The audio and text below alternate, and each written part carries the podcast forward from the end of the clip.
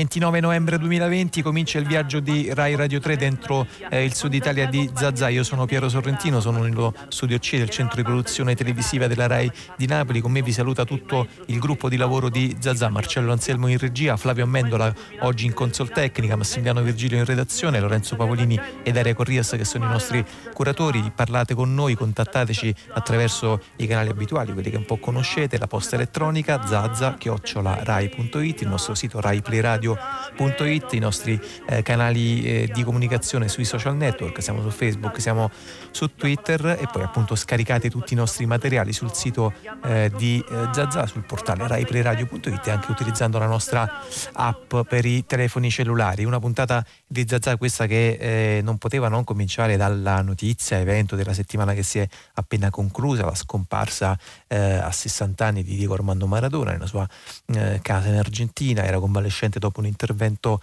chirurgico alla testa, una notizia che davvero avete, avete abbiamo ascoltato tantissimo, abbiamo letto molto, abbiamo, ehm, ci siamo imbattuti nelle più disparate analisi, abbiamo ascoltato la voce di sociologi, eh, di filosofi, non soltanto di giornalisti sportivi, anzi forse quelli sono stati quelli che hanno addirittura scritto meno degli altri. Noi oggi vogliamo provare ad affrontare appunto questo tema, noi che siamo qui a, a Napoli a poche decine di metri dallo eh, stadio San Paolo che ha visto eh, le imprese di Diego Armando Maradona quando giocava qui nel Napoli, vogliamo provare ad affrontarlo attraverso un punto di vista un po' particolare, provando anche a raccontare il rapporto di Maradona con la città. Cominciamo anche ad ascoltare il nostro percorso musicale, a lui dedicato. Mercedes Sosa era una delle artiste che Diego Armando Maradona amava più di tutte, questa è Gracias alla vita.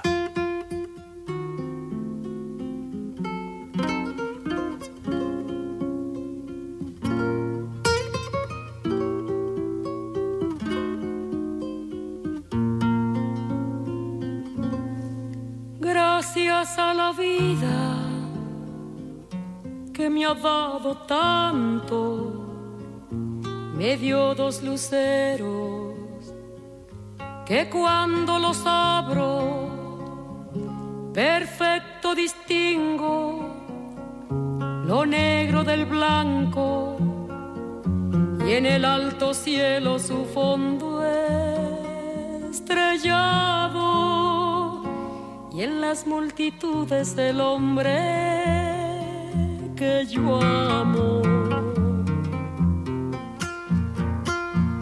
Gracias a la vida que me ha dado tanto, me ha dado el oído que en todo su ancho graba noche y días, grillos y canarios turbinas, ladridos, chubascos y la voz tan tierna de mi bien amado.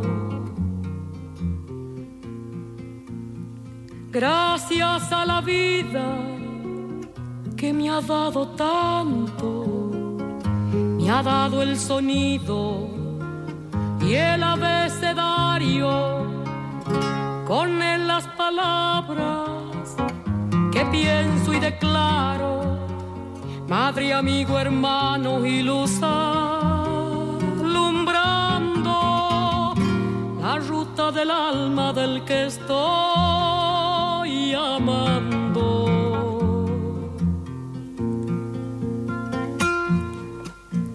Gracias a la vida que me ha dado tanto me ha dado la marcha de mis pies cansados.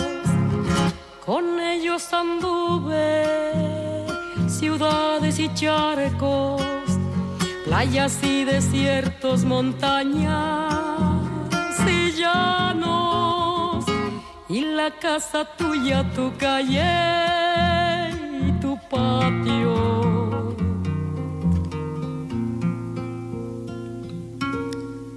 Gracias a la vida que me ha dado tanto, me dio el corazón que agita su marco.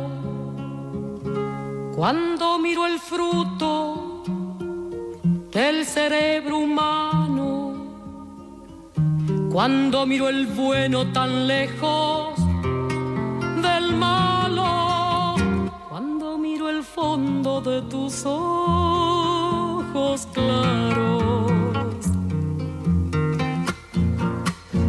Gracias a la vida que me ha dado tanto, me ha dado la risa y me ha dado el llanto. Así yo distingo dicha de quebranto, los dos materiales que forman mi canto y el canto de ustedes que es el mismo canto y el canto de todos que es mi propio canto. Gracias a la vida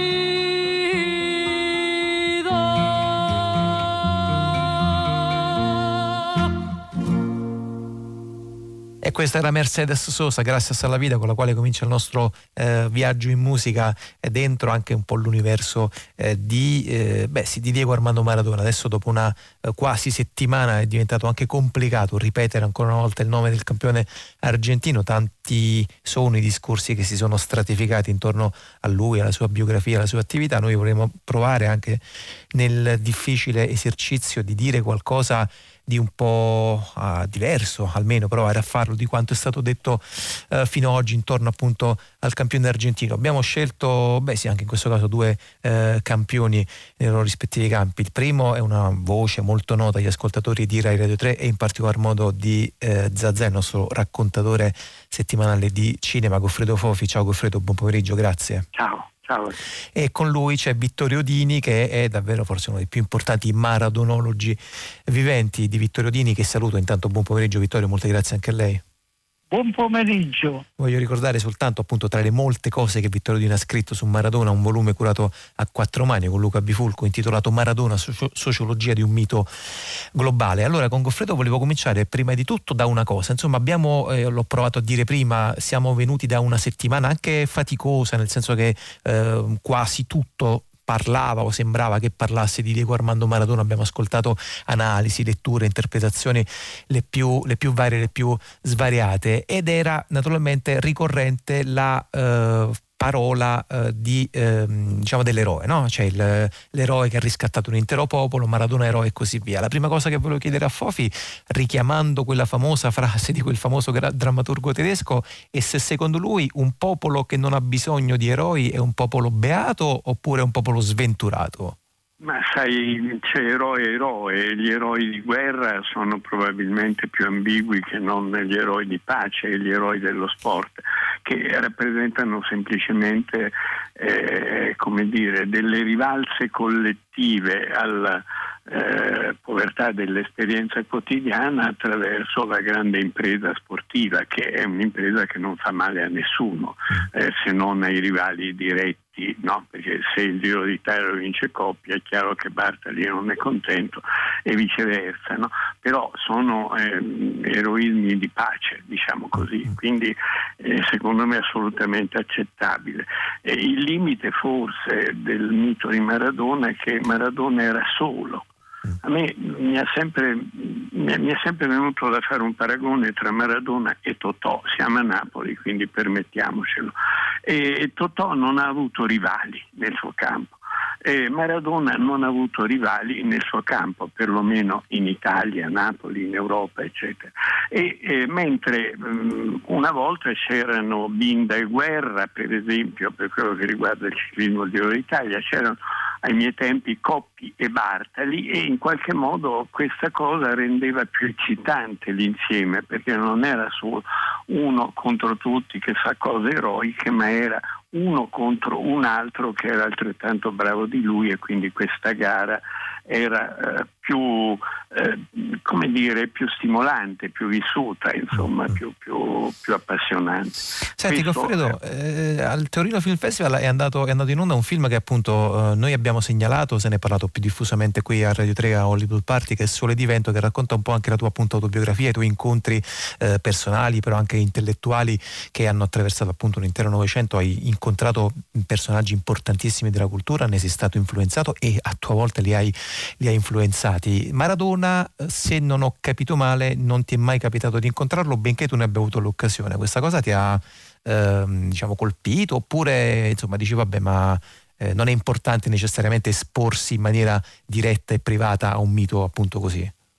Ecco, eh, ovviamente anch'io io non sono un particolare tifoso, ho tifato un po' per l'Inter in gioventù perché perdeva sempre, poi mi sono un po' uh, messo da parte, ho detto del calcio se ne occupano tutti, quindi è una cosa di per sé volgare, del volgo per l'appunto, quindi meglio lasciar perdere.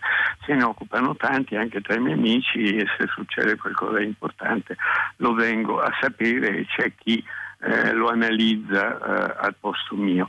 Eh, però eh, c'era un altro discorso che invece mi sta molto a cuore, che era il discorso Napoli. No? Sì. Il discorso Napoli, beh, io avendo vissuto a Napoli molto, soprattutto eh, negli anni 90 quando il mito di Maradona impazzava, Maradona lo scudetto dell'87 era Napoli in quei giorni, quindi ho visto cos'era la città di Maradona, cosa come aveva reagito la città a questa botta di orgoglio straordinario che gli ha permesso, gli ha permesso la genialità di Maradona. Eh, però appunto mh, mm, ero amico di Nino D'Angelo e Nino era amico di Maradona, eh, si girava a Roma un film tifosi di Neri Parenti, quei orrendi film panettoni con Cristian De Sica, con Abbatantuono, Massimo Boldi eccetera. E, e Nino mi disse vieni a Roma, ci facciamo una fotografia insieme, io, te e Diego, eh, io e Diego, cioè Nino e Diego, su dei piccoli piedistalli perché erano molto più bassi di me e ti indichiamo con il dito tu al centro e poi facciamo un grande manifesto che facciamo affliggere, affliggere sulle, sulle, mura di, di Napoli con su scritto vogliamo Fofi sindaco. questa follia di Nino, lui la prendeva molto sul serio, insomma io ovviamente mi rifiutai e non andai a Roma eh. e mi persi l'occasione di conoscere Maradona, cosa di cui mi pento, mi pento molto. Eh, lasciaci Però, dire che peccato che non sia mai successo, ma va bene, vai avanti. No, no, per carità, ovviamente io come sindaco sarei stato un vero disastro. Però ecco, la botta di orgoglio che ha vissuto a Napoli in quegli anni. Io sono dell'idea che gli anni 70 e 80 sono stati anni meravigliosi per quella città, perché ha prodotto cose straordinarie nelle arti e nel sociale e anche nella politica, perché in fondo da Valencia a Bassolino alla Iervolino una storia eh, politica amministrativa di sinistra, non certo non certo, non certo, di destra. È stata un'epoca gloriosa, per, secondo me, per la città. E mm, Nino eh, in minor misura, Maradona in misura più grande sono stati un po' due emblemi. Ci aggiungerei Sergio Bruni, e qui non si parla mai, ma che eh, dal lato arte non aveva nulla da invidiare a Maradona e tantomeno a, a Nino. Se, insomma, alla fine su Maradona più o meno il punto di vista era uh, qui a Napoli fa tutto schifo, è tutto un, un gran uh, problema, per fortuna abbiamo Maradona, diceva qualcuno, e altri però dicevano eh, guardate, eh, abbiamo i problemi, ci sono delle questioni davvero irrisolvibili e voi state a pensare a Maradona. Beh, perché no? Perché se Maradona è riuscito a dare un'identità alla città, mm. la città ne ha saputo bene approfittare. Ripeto, sono anni vivacissimi dal punto di vista della storia culturale di Napoli, teatro, cinema, eh, fumetto, certo. la canzone, insomma, sono anni eh, straordinari se uno li va a rianalizzare e purtroppo no, non è ancora stato fatto da un punto di vista critico e, e, e, storico. Però appunto sono anni eccezionali che però erano, come dire, c'era tanta cultura e c'era tanta, ancora tanta miseria, ancora tanto disastro e poi c'era una, dire, un calo di identità rispetto al, al, mondo, rispetto al resto d'Italia. Insomma, lo scudetto di Napoli ha ridato a Napoli una immagine eh, gloriosa e straordinaria come non aveva da tempo, forse dal tempo delle quattro giornate, non lo so, insomma, comunque c'è un, ha dato Maradona lontano ha dato un contributo all'identità della città, a mio parere, enorme, tanto enorme che poi ha avuto ancora degli echi. Eh, tra di voi adesso a intervistarmi c'è Marcello Anselmo. Eh, beh, il DAM, Diego Armando Maradona Montesanto, il centro sociale giovanile di esatto. Montesanto tra i più vivaci che ci siano stati in Italia e che ha prodotto poi, che ne so, Pietro Marcello, Maurizio Braucci, lo stesso eh, giovane storico Marcello Anselmo e altri, insomma, è nato nel nome di Maradona. Certo, certo. Il nome di Maradona era un'identità anche fortemente giovanile di sinistra. Che era, che era, poi anche in continuità con un'esperienza della quale tu stesso, Goffredo, eri stato tra i primi interpreti, cioè la mensa dei bambini proletari. Anche in questo caso, diciamo, tutto si tiene lungo, lungo una china di discorso eh, anche di, di, di, di, impegno sociale, evidentemente. Volevo chiedere invece a, a Vittorio Dini questa, questo aspetto dell'identità. Lui che conosce appunto così bene proprio Diego Armando Maradona, quanto sentiva, se sentiva evidentemente anche il peso di questa responsabilità sulle spalle Maradona? Maradona secondo lui?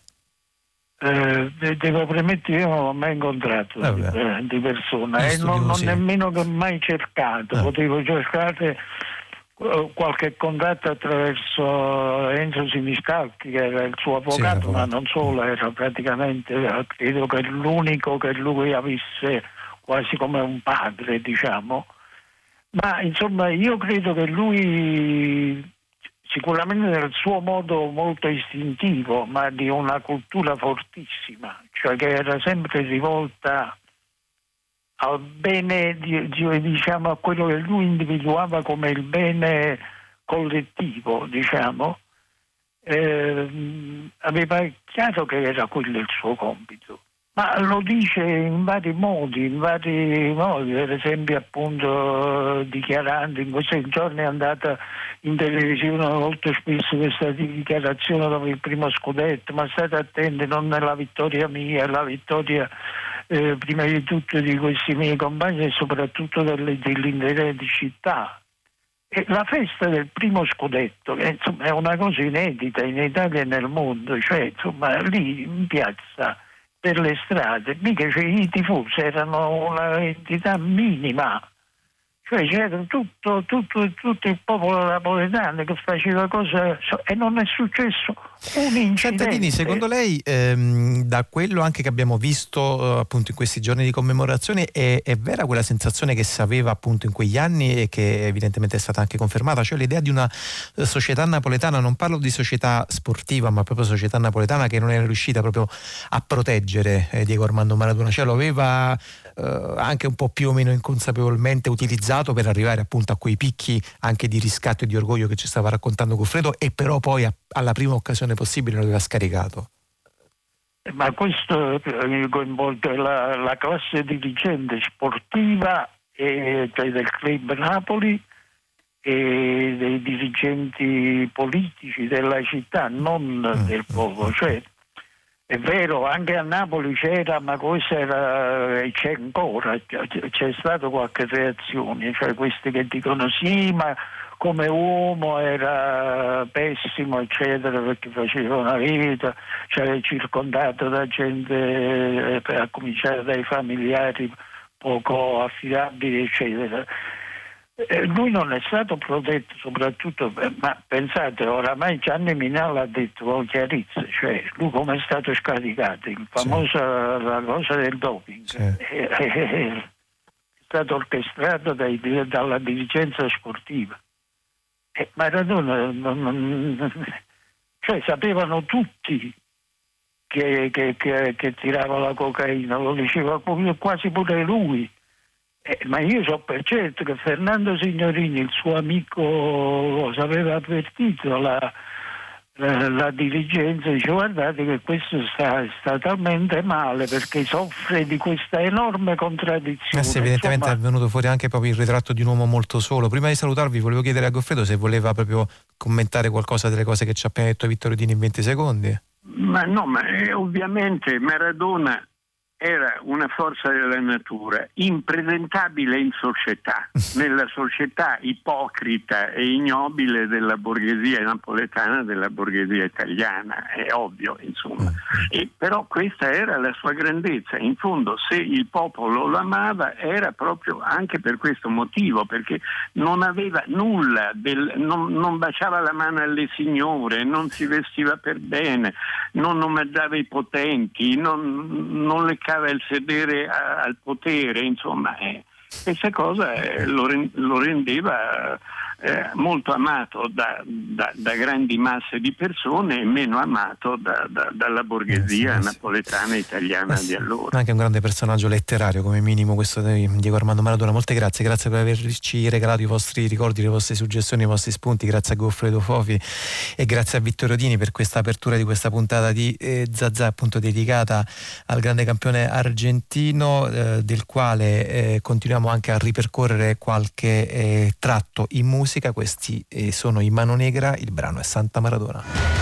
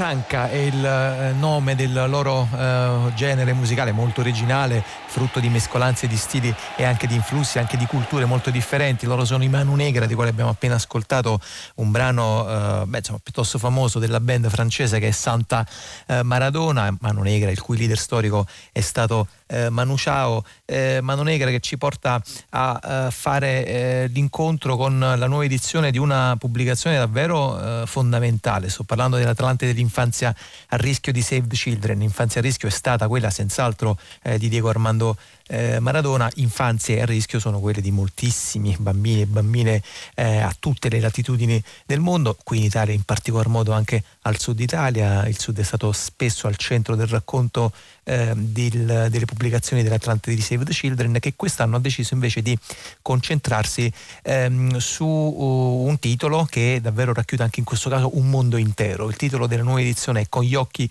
delle bambine, è l'undicesima edizione dell'Atlante dell'infanzia a rischio curato eh, da Vicky De Marchi che ci sta ascoltando al telefono e che saluto, buon pomeriggio Vicky De Marchi, benvenuta a Zazà.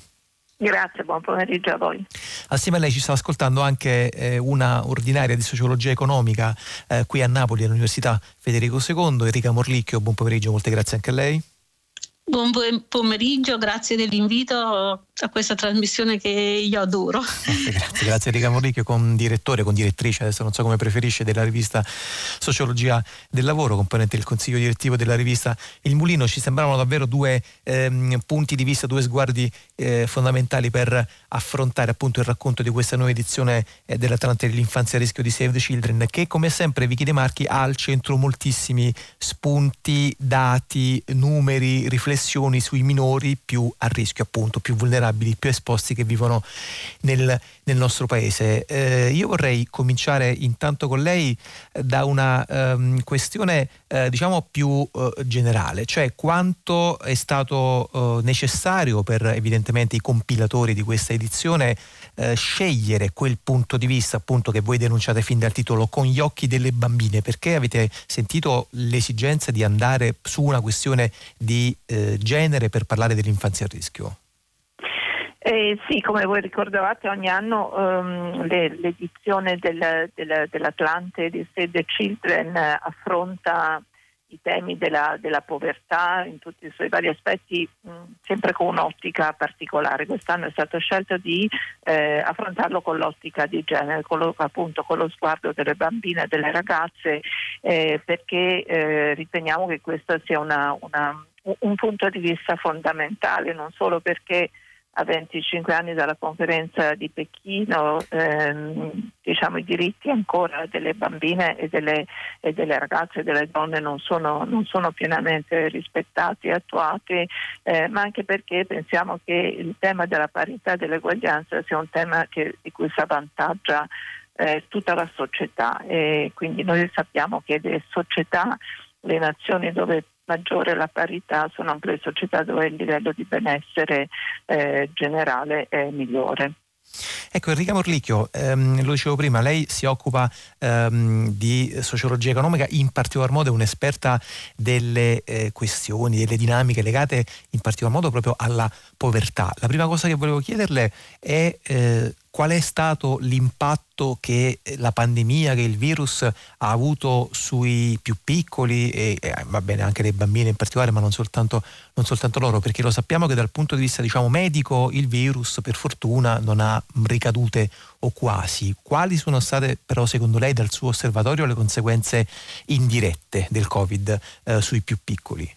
E ovviamente l'impatto principale è stato quello della sospensione delle esatto. attività esatto. scolastiche e è stato ampiamente documentato anche dal rapporto mh, sempre molto puntuale di Save the Children ehm, eh, quanto questo poi incida soprattutto eh, sulle famiglie che am, am, già si trovano in una situazione di svantaggio di partenza ehm, in particolare ehm, una stima ha mostrato come eh, nelle famiglie in cui i genitori hanno al massimo la licenza media che si registravano le percentuali più alte di assenza di dispositivi eh, per la didattica a distanza, ma il problema poi non è solo della dell'utilizzo di questi, eh, dis- della disponibilità di questi dispositivi, ma anche del loro utilizzo, no? perché anche quello richiede delle competenze di base che questi genitori non sempre sono in grado eh, di trasmettere. E poi un altro effetto indiretto è stato quello della perdita dell'occupazione femminile,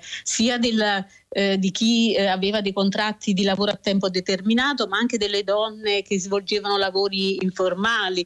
A Napoli sappiamo che c'è un esercito sotterraneo di estetisti a domicilio, di donne che vanno a lavare le scale nei palazzi e eh, la, la, il secondo reddito eh, eh nella famiglia eh, quello eh, che spesso è assicurato dalle donne, il cosiddetto reddito complementare, ehm, è fondamentale perché la famiglia non cada in una condizione di eh, grave povertà.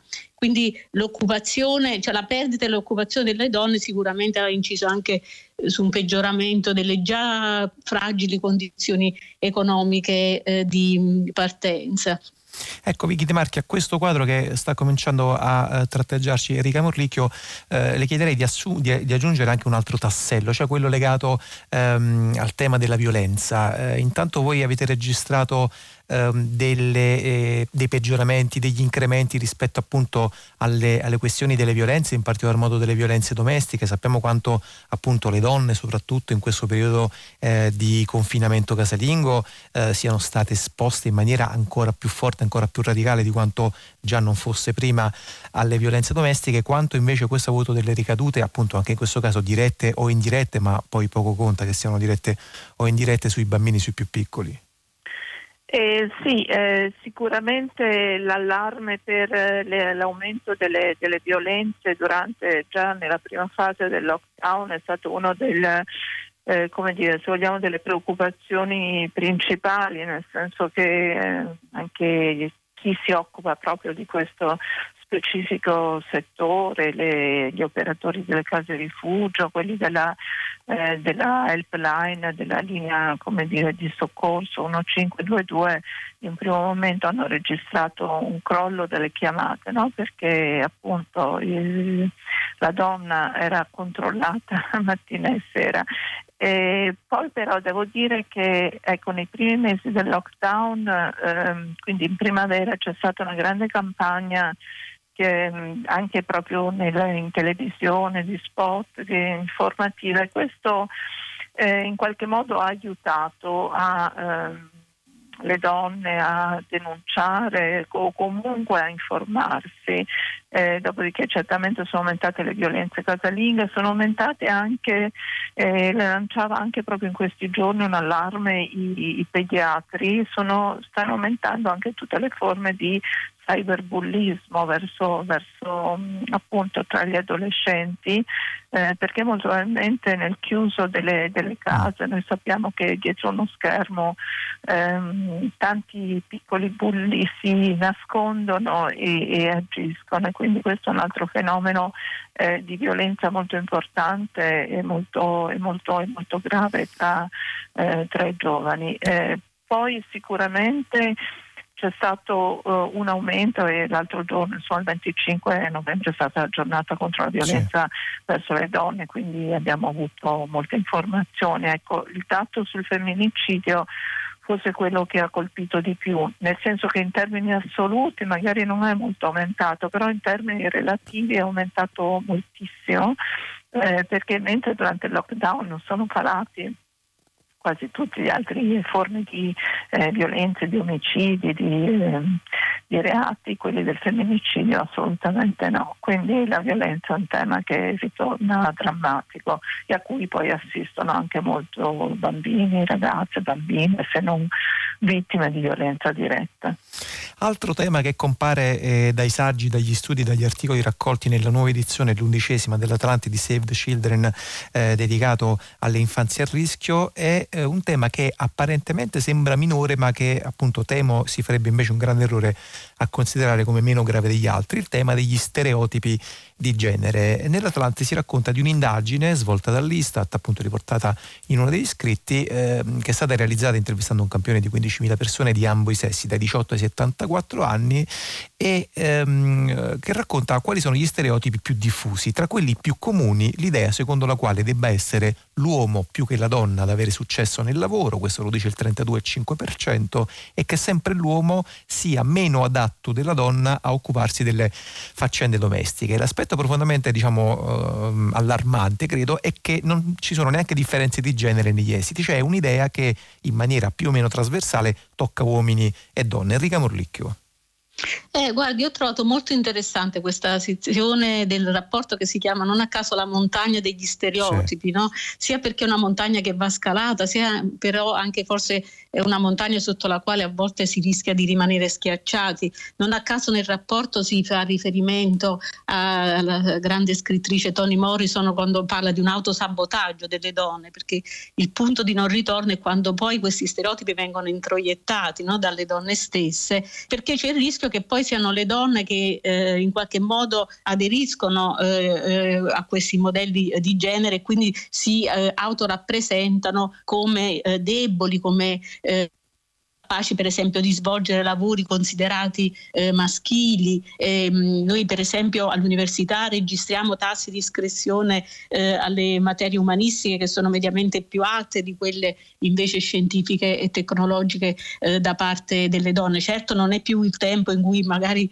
nelle facoltà di ingegneria le donne si contavano sulle punte delle dita, però c'è ancora molto lavoro da fare in quella direzione. Ma gli stereotipi agiscono anche in un altro senso, il rapporto lo mostra molto bene nel semplificare storie che sono invece delle storie molto, molto complesse. E, e, quello che è più grave è che spesso questi stereotipi ingombrano anche le stesse politiche, no? Mm. e quindi ehm, incapaci proprio per questo di eh, farsi carico della invece complessità del presente, e delle condizioni di vita di molte donne e delle bambine in particolare. Ecco Vicky De Marchi, a quello che ci stava raccontando ora Enrica Morlicchio mi pare che si leghi molto bene un altro, um, un'altra sezione dell'Atlante che voi avete intitolato eh, L'illusione della finta parità. Eh, l'idea insomma cioè più che un'idea è proprio una concretizzazione secondo la quale a scuola le ragazze sono più brave eh, dei loro compagni maschi, abbandonano meno la scuola, si impegnano molto di più, si laureano molto più dei coetanei dell'altro sesso, tutto bene Matama Marchesa fino a quando poi si entra eh, nel mondo del lavoro dove eh, questa appunto illusione di finta parità fa scoprire loro, ma in realtà poi già lo sapevano molto bene, che la parità sostanziale è ancora lontana, Vicky De Marchi. Sì, eh, diciamo, c'è una fetta, chiaramente a volte la condizione di disparità l'avvertono ben presto, però sicuramente oggi molte ragazze eh, vivono appunto questa illusione di, una, di, avere una piena parità con i maschi e in fondo apparentemente è così, se non a volte sembrano anche più brave. Lei ricordava i, mm, diciamo, questi, queste miglior performance delle ragazze, nel senso, e questo è vero anche nelle, nelle, nelle, nelle zone magari più disagiate, nei quartieri più difficili, comunque rispetto ai coetanei maschi eh, lasciano meno la scuola, eh, studiano con migliori risultati, eh, continuano a studiare, quindi c'è un minor livello di dispersione scolastica, ehm, l'università pure. Cosa succede però? Tutti questi dati, anche percentualmente significativi di, eh, che hanno un più vicino, poi a un certo punto si ribaltano nel contrario e questa è stata anche una delle riflessioni che è emersa via via costruendo questo Atlante che come ricordavate voi ha più di 100 mappe, è molto, è molto articolato no? e, e, a un certo punto appunto noi vedevamo che tutto questo ci portava poi a raggiungere un punto che non è solo il famoso tetto di cristallo, cioè che le donne vanno avanti fino a un certo punto, c'è proprio un, um, un crollo che è testimoniato soprattutto da un dato che è quello dei cosiddetti eh, NIT, cioè chi non cerca eh, lavoro, non studia e neppure è impegnato in un percorso di formazione professionale. No? E lì vediamo che c'è, che, se, che c'è l'inversione. Questo riguarda fasce di età che vanno dai 15 ai 29 anni, a quel punto si ribalta il vantaggio femminile e vediamo che invece c'è una ragazza su quattro a livello nazionale in questa condizione contro un ragazzo su cinque, percentuali altissime per entrambi, però per le, donne, per le ragazze significativamente più alte. Significa che in qualche modo poi c'è mh, mm, dire, una mancanza di futuro, di prospettiva per, per le ragazze, c'è un rinunciare, se vogliamo, un po' per gli ostacoli del mercato del lavoro. Quindi cosa significa questo? Bisogna guardare avanti. Qual è qual è il mondo che si offre alle ragazze, quali sono le, le possibilità nel mercato del lavoro? E noi sappiamo che sono eh, peggiori e minori di quelle che vengono offerte dai maschi, soprattutto se eh, i livelli di istruzione sono bassi. Sì, soprattutto se eh, le istruzioni sono bassi, soprattutto se poi appunto queste eh, ragazze, queste donne provengono dal sud Italia in particolare, sappiamo quanto la questione meridionale ormai stia diventando in maniera sempre più radicale una questione femminile meridionale, ma insomma davvero il lavoro da fare è enorme, abbiamo tantissima strada da percorrere, ma eh, strumenti come questo dell'Atlante di Save the Children ci aiutano ad avere almeno delle mappe eh, più concrete sotto gli occhi. Ringrazio molto Vicky De Marchi, la curatrice della nuova edizione dell'Atlante con gli occhi delle bambine, Atlante dell'infanzia a rischio 2020 di Save the Children, così come ringrazio Enrica Morlicchio, eh, professoressa ordinaria di sociologia economica all'Università Federico II di Napoli per averci guidato appunto in questo soltanto assaggio della, dell'Atlante, se volete potete scaricarlo integralmente, un pdf facilmente raggiungibile sul sito di Save the Children, questa è Zazà, siete su Rai Radio 3. Che calore!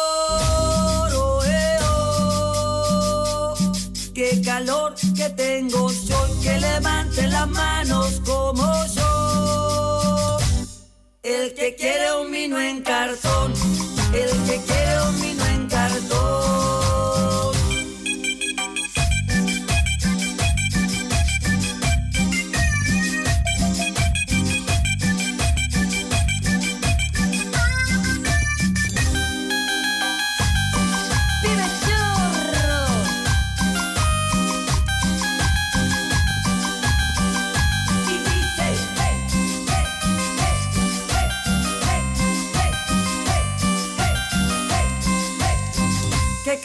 qué calor, oh, oh, qué calor que tengo, soy que levante las manos como yo.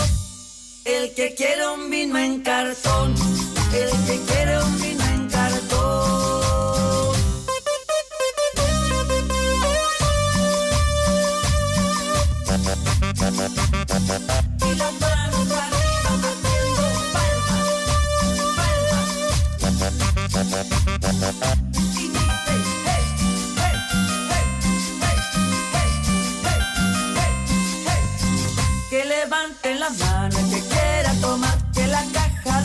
empezar a pasar. Que levante las manos que quiera tomar, que la caja de vino va a empezar a pasar. Que levante las manos el que quiera tomar, que la caja de vino va a empezar a pasar. Que levante las manos el que quiera tomar, que la caja de vino va a empezar a pasar. Que la caja de vino va a empezar a pasar.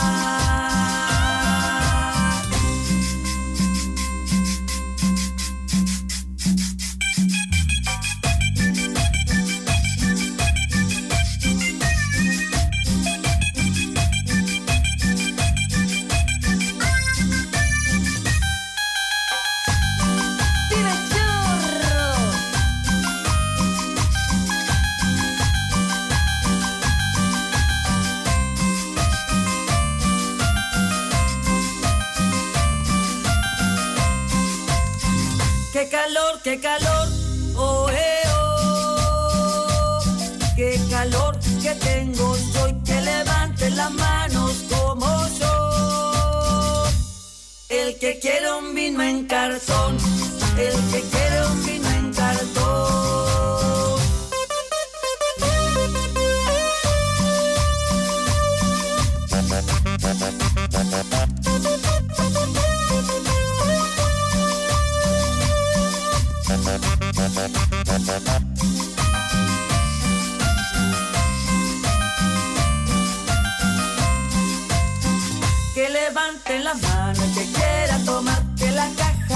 vino va a empezar a pasar. Que levante las manos que quiera tomar, que la caja de vino va a empezar a pasar. Que levante las manos el que quiera tomar, que la caja de vino va a empezar a pasar. Que levante las manos el que quiera tomar, que la caja de vino va a empezar a pasar. Que la caja de vino va a empezar a.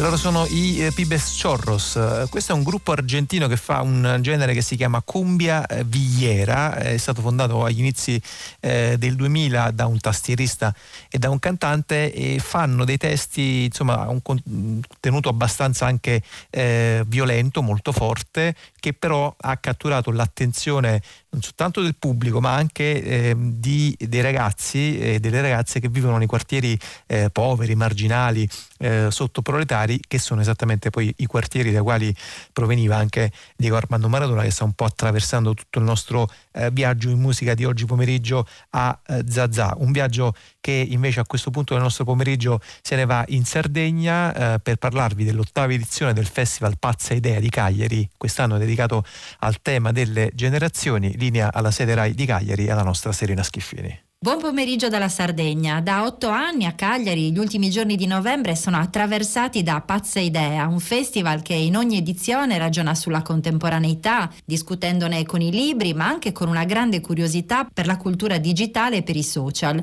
Dal ghetto degli ebrei, uno spazio espositivo nel quartiere storico Castello di Cagliari, Pazza Idea, ideato da Matteo Alissia e da un gruppo di lavoro che conta tante donne, quest'anno si è trasferito per forza di cose sulle piattaforme digitali, in streaming, dunque è facilmente accessibile anche per chi non è in Sardegna. E quindi vi segnalo proprio per stasera un appuntamento sicuramente interessante, l'incontro e la chiacchierata con la regista Emma Dante e poi un altro incontro con le giovani autrici Viola Di Grado e Claudia Durastanti. Potete seguire queste chiacchierate sulla piattaforma di pazzedea.org o anche sul, sulla pagina Facebook. Generazione e passione sono il filo conduttore di questa ottava edizione. Oggi ne parliamo con Lavinia Bianchi che è in collegamento telefonico. Benvenuta Lavinia. Buon pomeriggio e bentrovati, grazie. Pedagogista interculturale, Lavinia Bianchi insegna nell'Università di Modena e Reggio Emilia ed è il terzo anno per lei a Pazzedea dove nei giorni scorsi ha incontrato il pubblico per parlare di migranti e percorsi di integrazione in uno dei tanti workshop di Pazzedea. E Lavinia, visto che si parla in questa edizione di generazioni, mi sembra una bella occasione proprio per riflettere su una generazione che vive una realtà difficile, diversa da quella dei giovani di Cagliari o d'Italia o, de, o d'Europa. Parliamo dei migranti minorenni, soprattutto dei minori stranieri che arrivano in Italia o comunque in Europa non accompagnati. Una realtà che viene conosciuta ancora poco e su cui ci sono molti pregiudizi anche in luoghi comuni, è così? È così, i minori stranieri non accompagnati sono una delle più larghe fette della popolazione migrante che, si, che approda in Italia e molto spesso di queste persone, di questi giovani ragazzi e giovani ragazze eh, si parla attraverso numeri, eh, quindi attraverso proporzioni di flusso e attraverso un linguaggio molto spesso veramente eh, come dire, emergenziale e piuttosto svalutante. Mm, in realtà non c'è mai stata una, una vera e propria invasione di migranti, tantomeno di minori stranieri non accompagnati, che sono stati negli anni passati, in particolare 2017-2016, comunque un numero robusto ma eh, lontanissimo dall'idea di invasione che invece ha in qualche maniera mh, cavalcato le narrazioni che oserei chiamare narrazioni tossiche dei media in Italia Comunque un numero importante e anche interessante per chi come Lavinia Bianchi si occupa di, di questi giovani perché eh, proprio nel libro di cui adesso parleremo è scritto che dal 1 gennaio 2011 al 31 dicembre 2017 i minori arrivati in Italia sono stati 85.937, di questi 62.672 sono minori non accompagnati, quindi comunque sono dei ragazzi che devono essere accolti, ma soprattutto qui bisogna dare un futuro. Sì, esatto. Infatti la questione è proprio questa.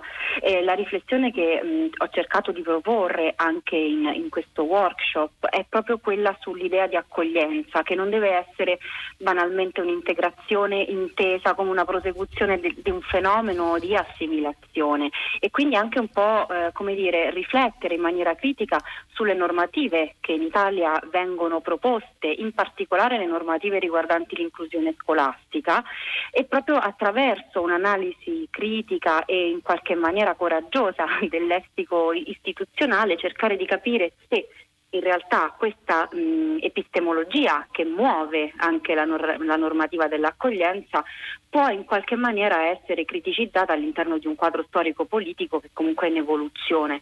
Banalmente questo per dire che garantire un futuro, così mh, Serena riprendo un po' la tua sollecitazione, sì. garantire un futuro vuol dire prospettare a lungo termine percorsi che siano onesti, ecco la parola magica è onesti, più che efficaci o propulsivi, onesti, quindi capire chi sono questi ragazzi e queste ragazze e come realmente sostenerli, ma per essere autonomi, perché il nostro paese banalmente è diventato anche il loro paese. Prego. Per conoscerli e per aiutarli veramente, sicuramente eh, questo emerge dal, dalla ricerca che Lavinia Bianchi ha curato nel libro che mm, ha un bel titolo, Imparando a stare nel disordine, una teoria fondata per l'accoglienza dei minori stranieri non accompagnati in Italia che è pubblicato da Roma 3 Press.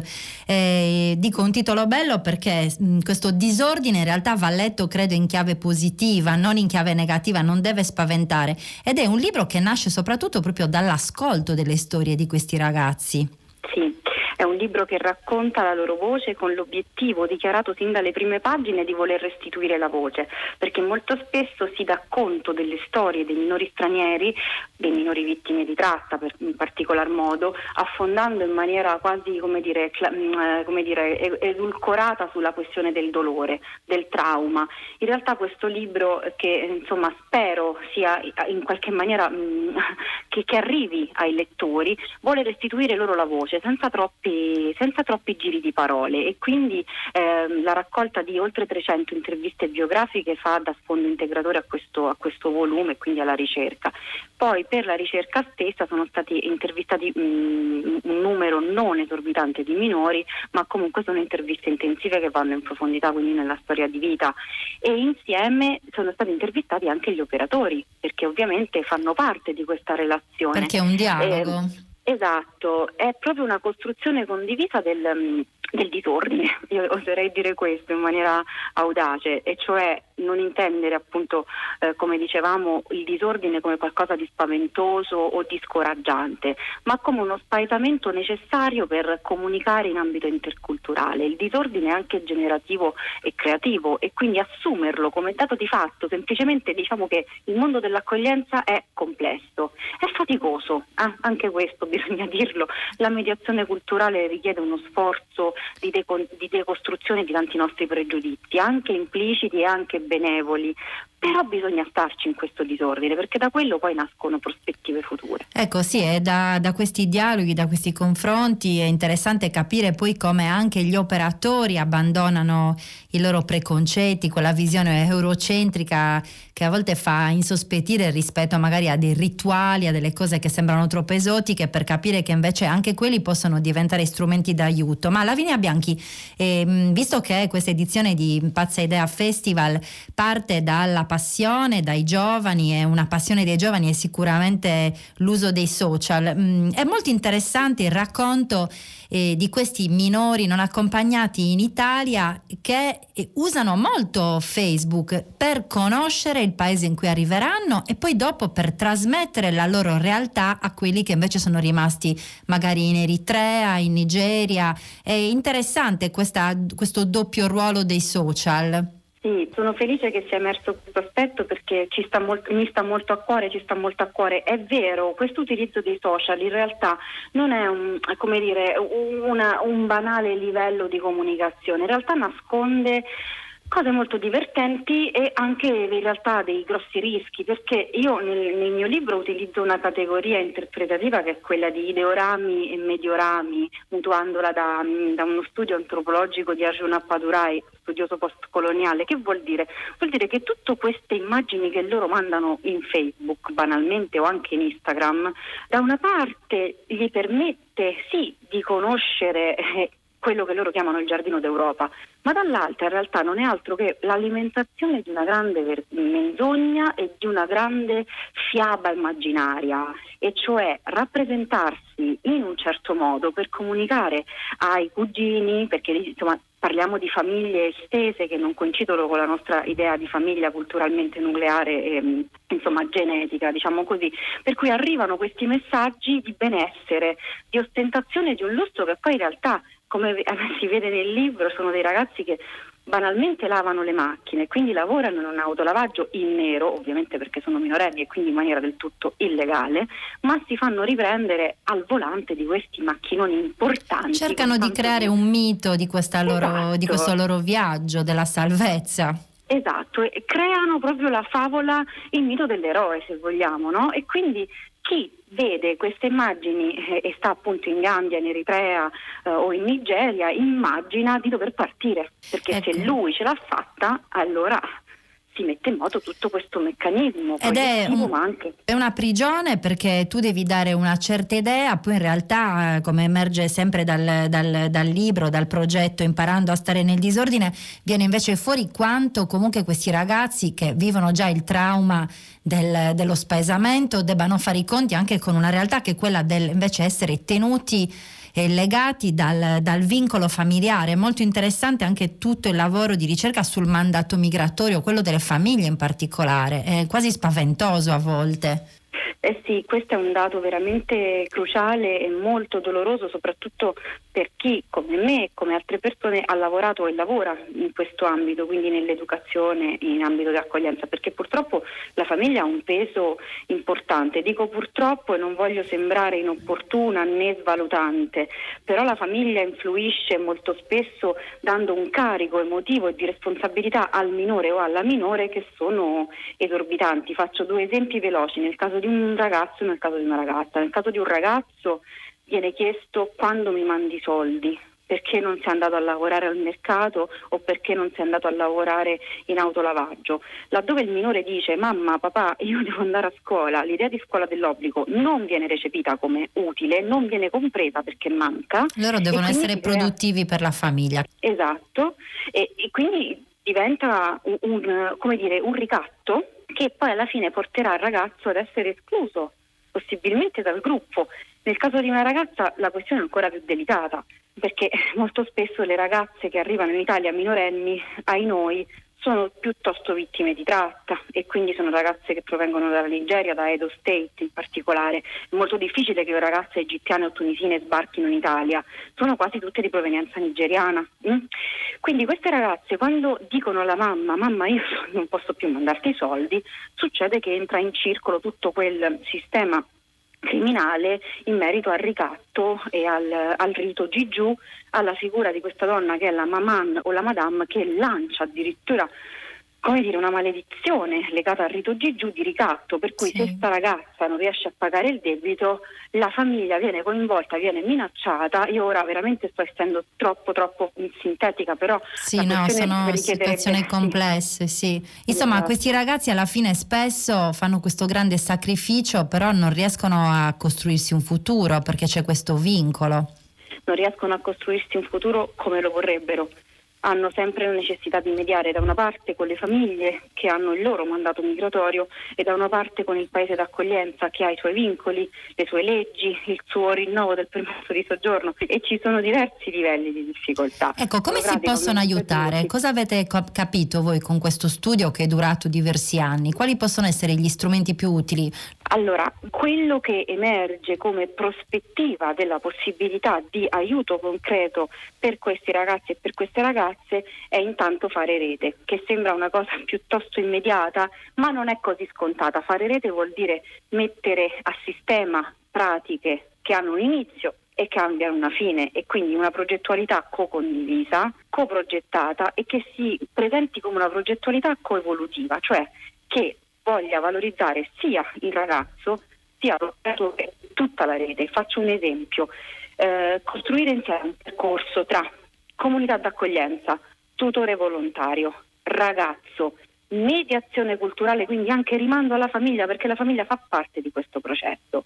Per cui mettere veramente sul tavolo tutte le anime, tutti gli attori coinvolti per, per i processi di accoglienza e di inserimento socioculturale e lavorativo, per un'autonomia. Quindi nessuno può essere escluso dal comune di presa in carico che deve aiutare e sostenere anche economicamente per un progetto di autonomia all'assistente sociale, al mediatore culturale, alla famiglia fare rete, eh, investire non tanto risorse eh, economiche, ma risorse veramente umane, di progettazione condivisa, facendo lo sforzo di aderire al progetto in maniera onesta, io dico sempre in maniera radicata, onesta, senza idee iperuraniche, facilmente mh, comprensibile per il ragazzo stesso, certo. fare rete e fare E poi sistema. spesso a volte accettare anche la loro cultura e magari adattare i, i piani educativi anche al, al contesto da cui arrivano.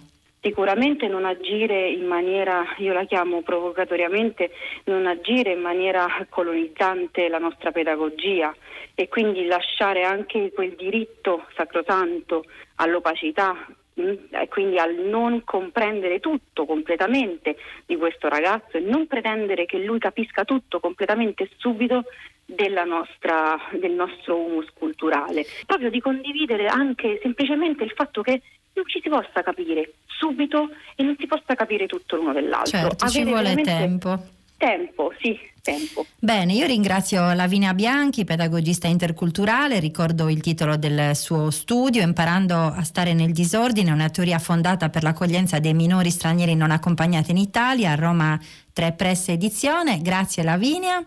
Grazie Serena. Ricordo che Lavinia Bianchi è stata ospite del Festival Pazza Idea di Cagliari che è ancora in corso, se volete seguirlo in streaming eh, lo potete fare sulle piattaforme. Per il lavoro alla parte tecnica ringrazio Marcello Marangoni dalla Sardegna, un saluto da Serena Schiffini. Allora, molte grazie a Serena Schiffini e a Lavinia Bianchi, lo ricordo tutti gli appuntamenti del Festival Pazza Idea sono su www.pazzaidea.org, questa è la domenica pomeriggio di Zazà, siete su Rai Radio 3.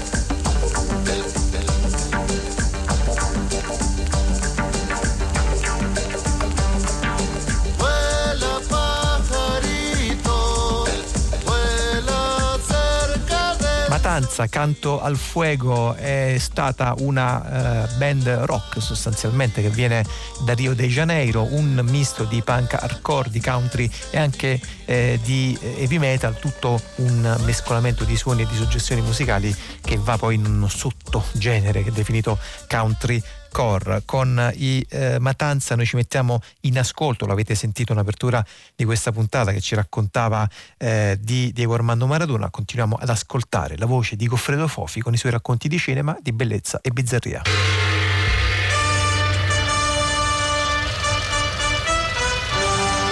Il giglio nero di Mervyn Leroy.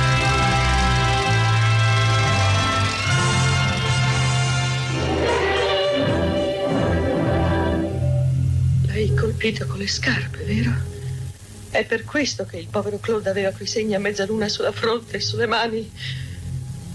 Rispondimi, Roda. Rispondimi! Il Giglio Nero è un film molto curioso perché nel 1956 eh, è un film che parla dei bambini cattivi. È un tema raramente affrontato dal cinema perché i bambini cattivi mettono un po' paura, no? Sono, salvo quando fanno i film comici, insomma, no? quando sono i Giamburrasca, ecco. ma quando sono veramente cattivi è, è inquietante, un bambino cattivo inquieta lo spettatore adulto, il lettore adulto, il, la, la, persona, la persona adulta. Nel 1956 il Giglio Nero mm, di Mary Leroy ebbe un notevole successo e fu anche a suo modo un film abbastanza coraggioso, anche se oggi le sue idee sembrano abbastanza ridicole. Ecco. In realtà di che parla questo film? Parla di una normale famiglia piccolo borghese, di quelle sobborghi americani, perfette, eccetera, eccetera. Il marito è nell'esercito, deve andare a Washington, resta la moglie con la bambina e la loro padrona di casa che sta al piano di sopra e un servitore un po' scemo che deve fare dei lavoretti eh, per la casa e questa bambina, il film è su due personaggi femminili, la madre e la figlia. E la figlia è... Eh, è terribile. E mm, si scopre che praticamente si capisce abbastanza presto che una disgrazia che c'è stata a scuola, un bambino che è caduto da un pontile in un laghetto e che è morto affogato, in realtà è lei che l'ha ammazzato. Perché? Perché voleva riprendergli la medaglia di primo della classe che lei pensava spettasse a lei e non a lui. Raccontami tutto, ho detto. Non voleva darmi la medaglia che gli chiedeva, ecco tutto. E così è scappato via da me. E si è nascosto sul pontile. Ma io l'ho trovato. E l'ho minacciato di colpirlo con la scarpa se non mi dava la medaglia. Ma lui insisteva nel dire di no. E io l'ho colpito una prima volta. Allora si è tolto la medaglia e me l'ha data. E poi cos'è successo? Ha cercato di scappare e così l'ho colpito di nuovo. Ma continuava a gridare e a far rumore. Io avevo paura che qualcuno lo sentisse e ho continuato a picchiare. Più forte questa volta. E lui è caduto in acqua. Mio Dio, mio Dio. Una freddezza totale. Questa è un'assassina. Cosciente e che si difende facendo finta mammina, mammina, e c'è tutte le, le, astuzie possibili di una bambina cattiva per sembrare buona e perfetta, però la madre piano piano capisce che invece è lei capisce questa cosa. E da un padre che non è il vero padre ma è, è quello che l'ha adottata quando era piccola capisce, scopre che lei è la figlia di una criminale mandata alla sedia elettrica, cattivissima e totalmente amorale. Mamma, che ne farei della medaglia? Adesso è mia. Roda, vieni qui da me. No, non può essere. Non può essere vero. È un film molto intrigante che inquieta molto perché è tutto sul dibattito tra ereditarietà o ambiente, che fu nel, dopoguerra fu molto discussa questa cosa, insomma, se si è prodotti del DNA dei nostri genitori o si è invece influenzati dall'ambiente, il bene e il male, soprattutto il male, perché questo discorso veniva fatto a proposito del crimine, a proposito del disagio sociale che porta delle... è colpa dell'ambiente o è una questione ereditaria. Dibattito mai risolto, eh, sia chiaro, perché ancora oggi non se ne parla più, è un dibattito fuori moda, si tende a dar tutto, tutta la colpa all'ambiente, però come sappiamo la scoperta del DNA ha anche cambiato un po' le, le carte in tavola, anche se curiosamente su questo tema non c'è un libro recente che mi venga in mente che abbia ancora affrontato alla luce delle nuove acquisizioni scientifiche e anche sociologiche abbia un po' affrontato questo problema. Il film si chiama nell'originale The Bad Seed il cattivo seme, io credo che venga dalla parabola evangelica. Gli americani usano la Bibbia a proposito e a sproposito sempre nei titoli dei film, ne, insomma, hanno una dimestichezza con la Bibbia che non abbiamo assolutamente. E The Bad Seed è il cattivo seme, quello che nella parabola del buon seminatore cade su un terreno arido, inadatto, sulla pietra e non produce eh, un buon frutto. No? se cadi sul terreno buono, le cose, le cose cambiano. Roda, prendi le scarpe. Prendi le scarpe, buttale nella fornace. Presto, Roda, presto! Mettile nella fornace e bruciale! Che ne farei della medaglia, mamma? Vedrò quello che si può fare. Non la darai a Miss Fern, vero? No, non la darò a Miss Fern sul finale ci furono discussioni all'infinito perché eh, il finale era un finale nero, un finale tragico. Eh, il finale era questa madre che deve consegnare alla polizia che di dovere questa bambina assassina. No? E tutto è costruito intorno a questa tragedia di questa madre. L'attrice non è assolutamente all'altezza di questo ruolo e di questa, e di questa complessità. E, e, come se la cavano? Con, perché interviene il codice EIS, quello su, no, censura, insomma, un tema troppo scottante. E se la cavano gli sceneggiatori con un finale in cui grande tempesta, la bambina torna sul pontile perché deve cercare un qualcosa, un medaglione, qualcosa che, che se no può accusarla, ci sono fulmini dappertutto, arriva un fulmine, tacchete e la fa secca, lei e il pontile. Ecco, finale. Ecco. La mano di Dio, ecco anche qui il puritanesimo americano ritorna e, no, e ritorna questa idea della vendetta divina sul male. Lei è una bambina diabolica e quindi il cielo si vendica fulminato.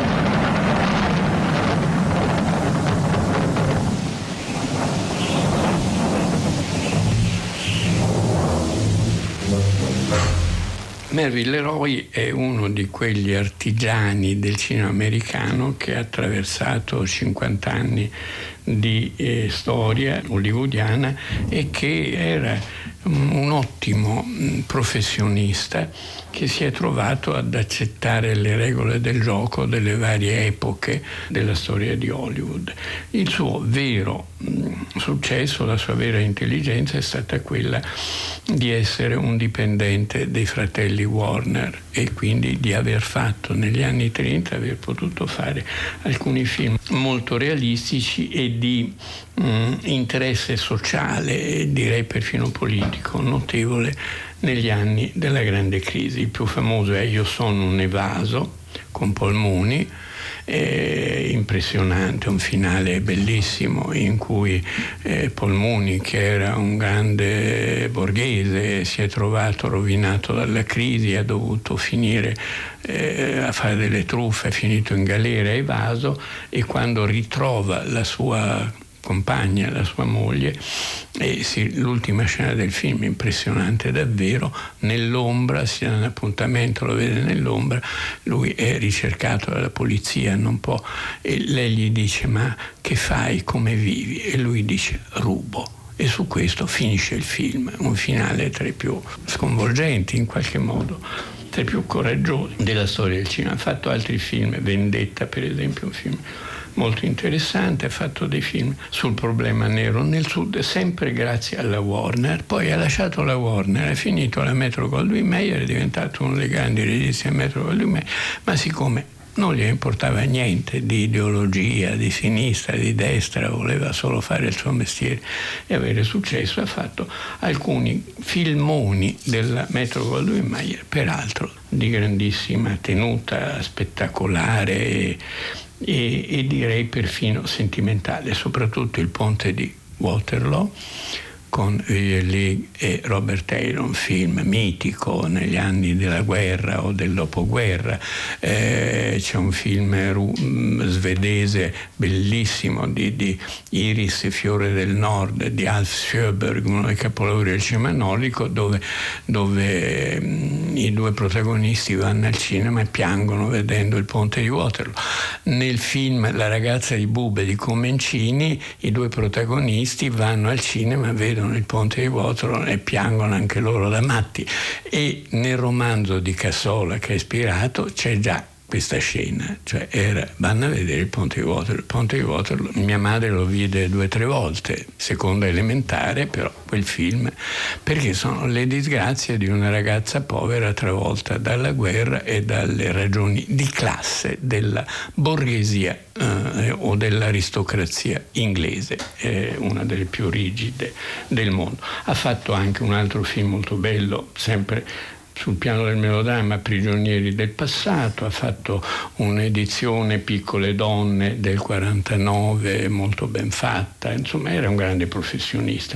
Uno dei suoi ultimi film più ignobili invece si chiamava Sono un agente FBI con James Stewart, che eh, era un film ferocemente anticomunista, di cui ricordo una, una battuta sublime perché la voce fuori campo dell'agente che racconta Uh, no, le sue inchieste come ha incastrato tanti eh, eh, comunisti americani, dice a un certo punto era domenica e ho subito scartato tra i luoghi in cui potevo eh, ritrovarlo la chiesa, perché essendo un comunista certamente non ci andava. Questa cosa faceva ridere da matti il pubblico italiano di allora, almeno il pubblico uh, di paese con cui ho visto quel film, dove i due terzi della popolazione votavano per il PC al mio paese.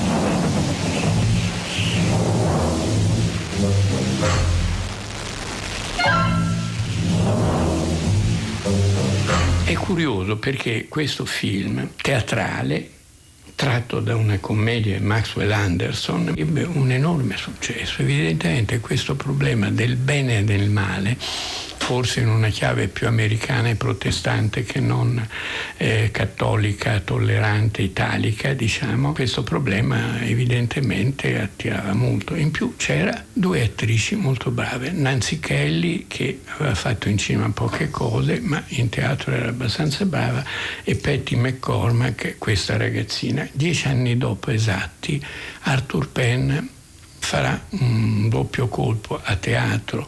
Eh, mettendo in scena Anna dei Miracoli, ma avendo un testo di William Gibson molto solido, molto importante a partire dalle memorie dell'infermiera che si era trovata a dover mm, come dire, riportare a, al genere umano una bambina nata sorda, cieca e muta.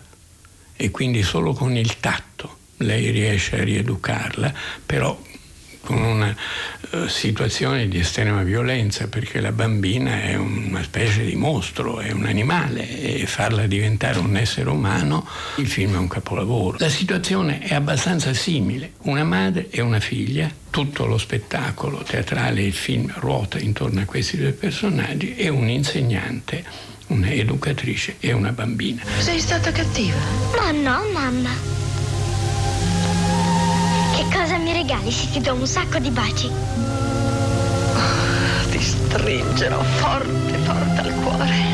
Il film non è un gran film, è un'ottima messa in scena di un testo teatrale, anche abbastanza angosciante e interessante proprio per questa tematica. Per il resto, eh, sì, sono brave tutte e due, ma non bravissime. Mervyn Leroy non è Arthur Penn, ovviamente.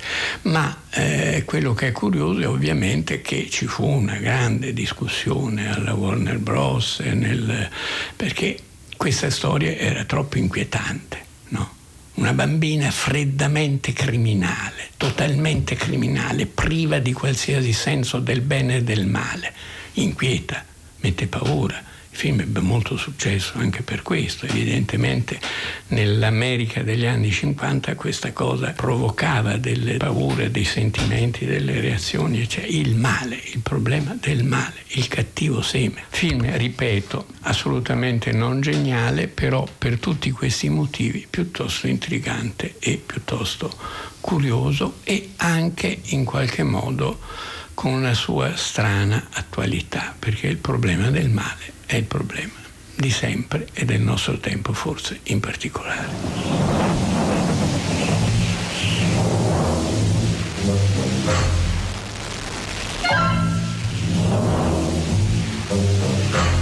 Questa era la nuova puntata di Bellezza e Bizzarria, il cinema di Goffredo Fofi. Potete come sempre scaricarla o riascoltarla con lo streaming, con il podcast, sia sul nostro eh, sito portale raiplayradio.it che sulla app di eh, Rai Radio 3. Noi continuiamo ad ascoltare il nostro eh, tragitto di suoni e di musiche eh, che abbiamo intitolato eh, Gracias alla vida. Questi sono i Pescado Rabbioso e il brano è Como el viento voy a ver.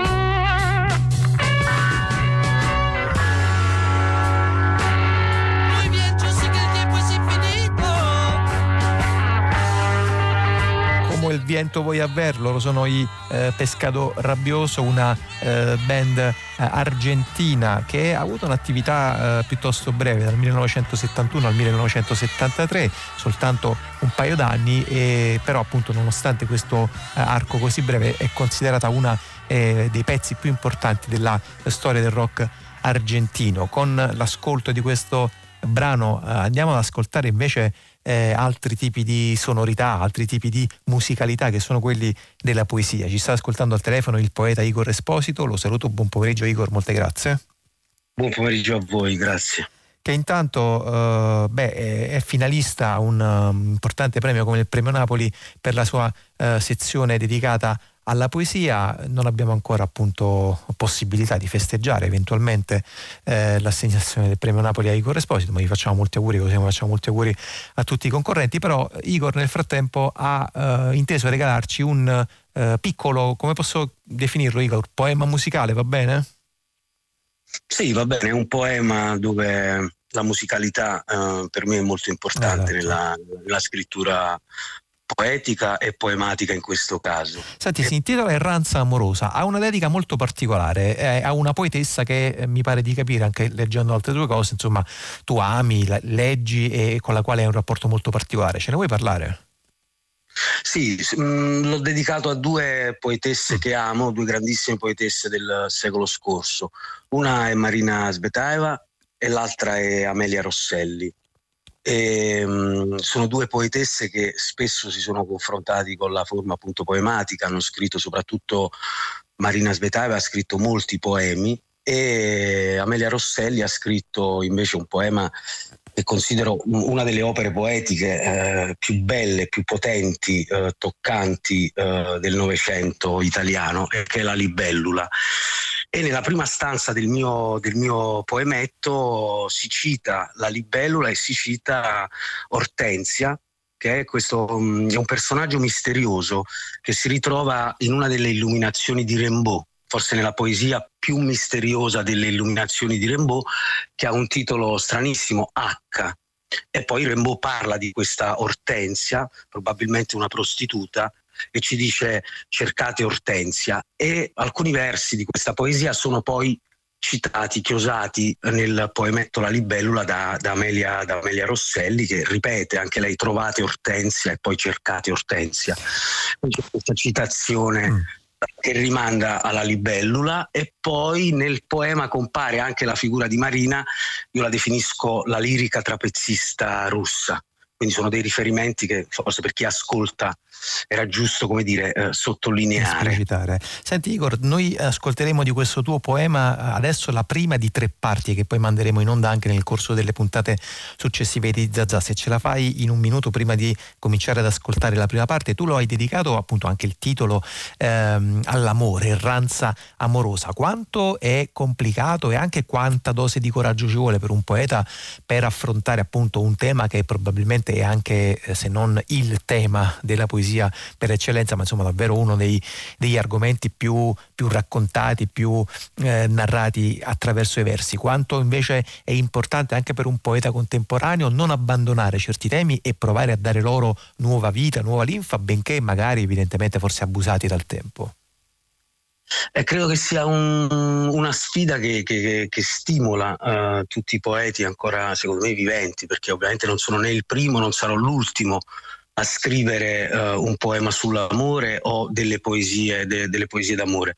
È una tradizione millenaria. Sì. La poesia nasce forse proprio come, come canto d'amore ed è una ricerca continua una ricerca continua, tornando appunto anche alla poesia di Rimbaud, H, eh, chi è questa Ortensia? Forse non, non, lo sappiamo con precisione, è un personaggio misterioso, come è misterioso l'amore nelle sue, nelle sue diverse declinazioni, è una ricerca perenne, continua. Allora, molte grazie, grazie Igor. Noi ci mettiamo in ascolto della poesia, che forse è anche una delle cose più sensate che si possono fare quando, quando appunto si parla di questo, di questo argomento. Allora, ascoltiamo eh, il primo eh, tratto, movimento di questo piccolo poemetto in tre parti di Igor Esposito, intitolato Erranza amorosa.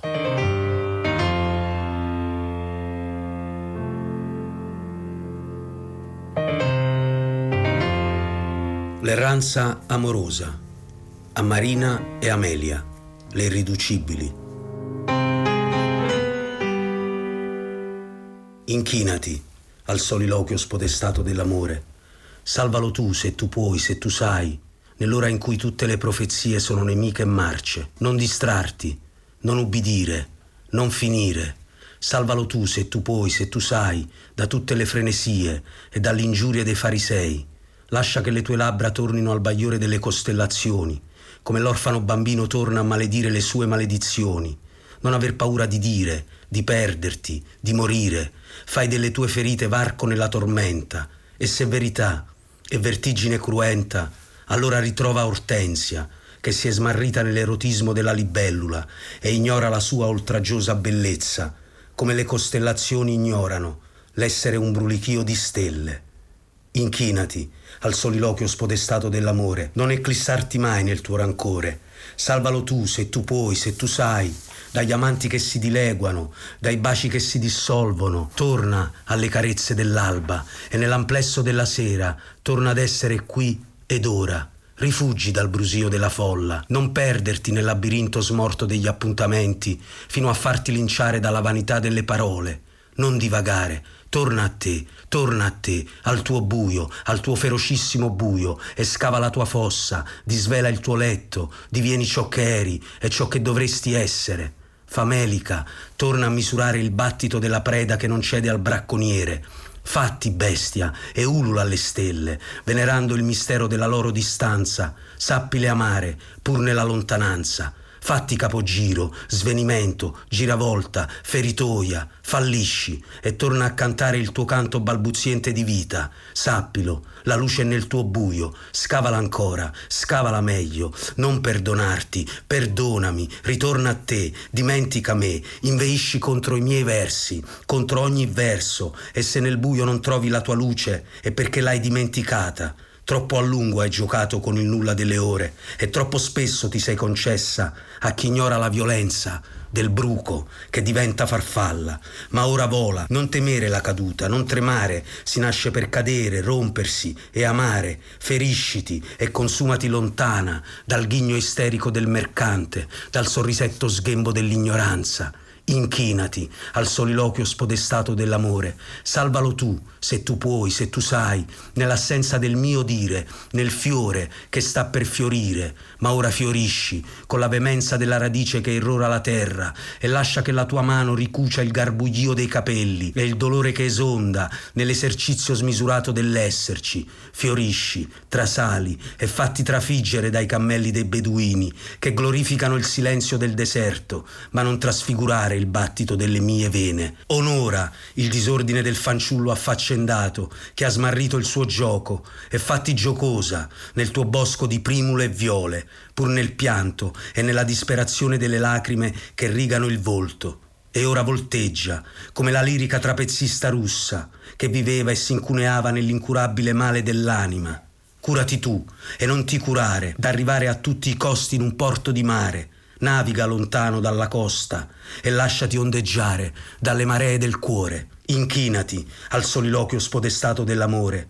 Salvalo tu se tu puoi, se tu sai riconoscerlo dall'orlo estremo del tuo ultimo respiro e arrenditi all'unico irriducibile dono della vita. Stringilo al petto, anche se ti strappa la camicia, e prendi a morsi il banchetto ozioso e succulento del mio corpo, prima che i lacchè lo stordiscano con la chimera della speranza. Non sfinire nella bocca sanguinolenta del drago, come quando non dici o ridici, smerciando sillogismi arrugginiti, come lame di moreschi paladini, e poi tagli, sfregi e recidi, arrovellando vendetta e violando quel sorriso che nel farsi culla amerebbe accoglierti e cullarti.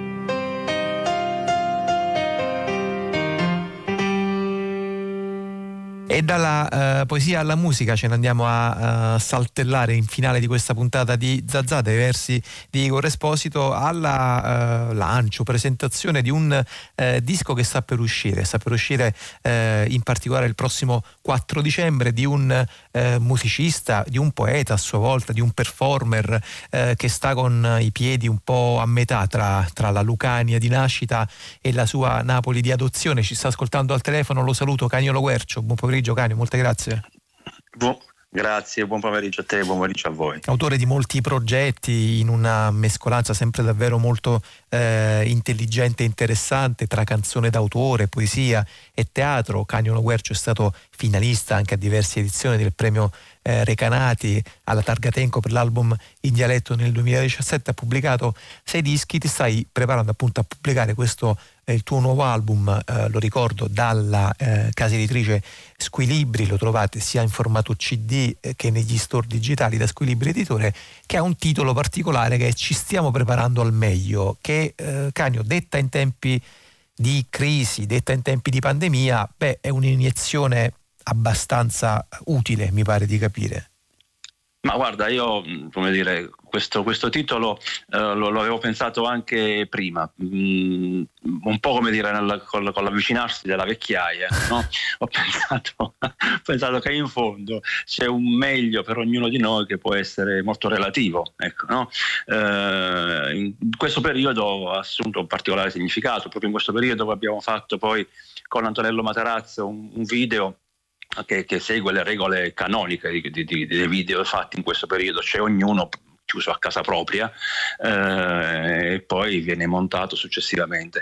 Ci stiamo preparando al meglio, è una dichiarazione un po' ottimistica, un po' anche con una piccola così, eh, vena malinconica che c'è sempre nelle mie canzoni. Sì. Nel, nel mio lavoro, mm, però, però per, perché no? Insomma, è, il meglio deve ancora venire, di, di, dicevano, certo, dicono gli slogan certo. anche dei politici. Tra l'altro, come dire, tra l'altro, come dire, proprio eh, domani, domani, lunedì 30, cioè, comincia un forum sulle diversità e, e, che ha assunto questa mia canzone come sigla. No? Per, eh, vabbè, speriamo bene. Sì, certo. posso, diciamo che il messaggio ottimistico supera di gran lunga tutte le, tutte le altre Beh. Insomma, davvero adesso senza fare eh, vuota retorica, ma davvero forse interessante anche mettersi dal punto di vista di quello che eh, sta per venire e non di quello che, che purtroppo abbiamo avuto alle spalle e ancora sotto gli occhi. Senti, proprio se ce la fai in un minuto prima di ascoltare ascoltare eh, la traccia che poi dà anche il titolo al disco, ehm, il tuo solito impasto, mescolanza di eh, dialetto, di italiano,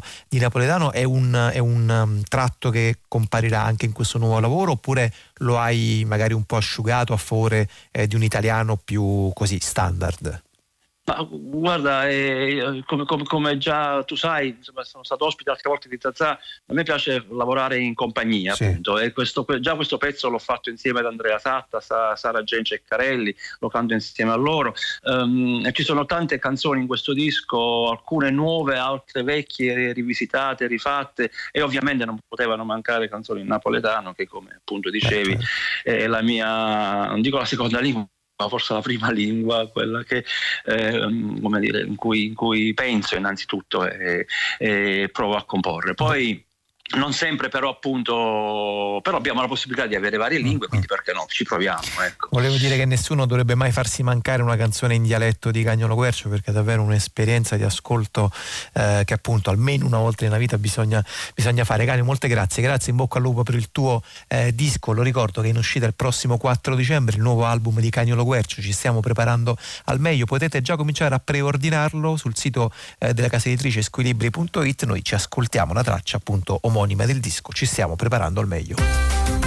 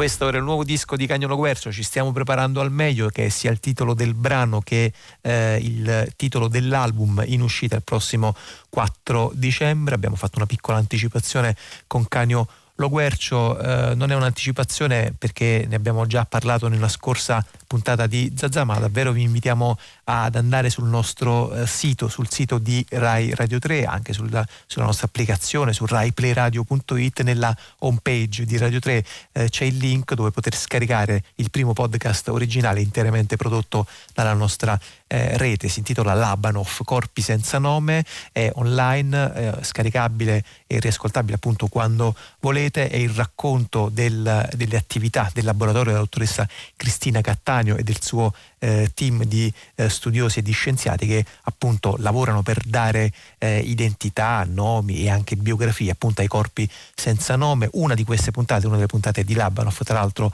eh, dedicato, dedicata ai migranti che perdono la vita durante le traversate del Mediterraneo, anche, eh, ve lo voglio ricordare, vinto un importante premio come il PRI Italia, ma insomma tutto Labanov va ascoltato, corpi senza nome sul nostro sito raiplayradio.it. Con questo appuntamento con la nostra rete noi ci avviamo ai saluti finali di questa domenica pomeriggio. Vi ringrazia tutto il gruppo di lavoro di Zazà, Marcello Anselmo, il nostro regista, Flavio Ammendola ci ha assistito alla console tecnica, Massimiliano Virgilio in redazione, Lorenzo Pavolini e Daria Corrias sono i nostri curatori. Tra poco ci sono le ultime notizie del giornale radio delle 16.45. Restate su Radio 3 per ascoltare Domenica in concerto e la grande eh, radio. Eh, buon proseguimento di ascolto nel frattempo, buona domenica con tutti i programmi di Rai Radio 3 da Piero Sorrentino. Noi ci riascoltiamo come sempre domenica prossima alle 15. Ciao!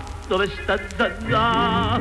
Oh madonna mia, come fa Zazà senza Isaia? Pare pare Zazà che l'ho perduta me chi ha trovato Zazà la riportassi a me, chiamala a trovare, su facciamo presto, chiamala a incontrare con la banda in testa.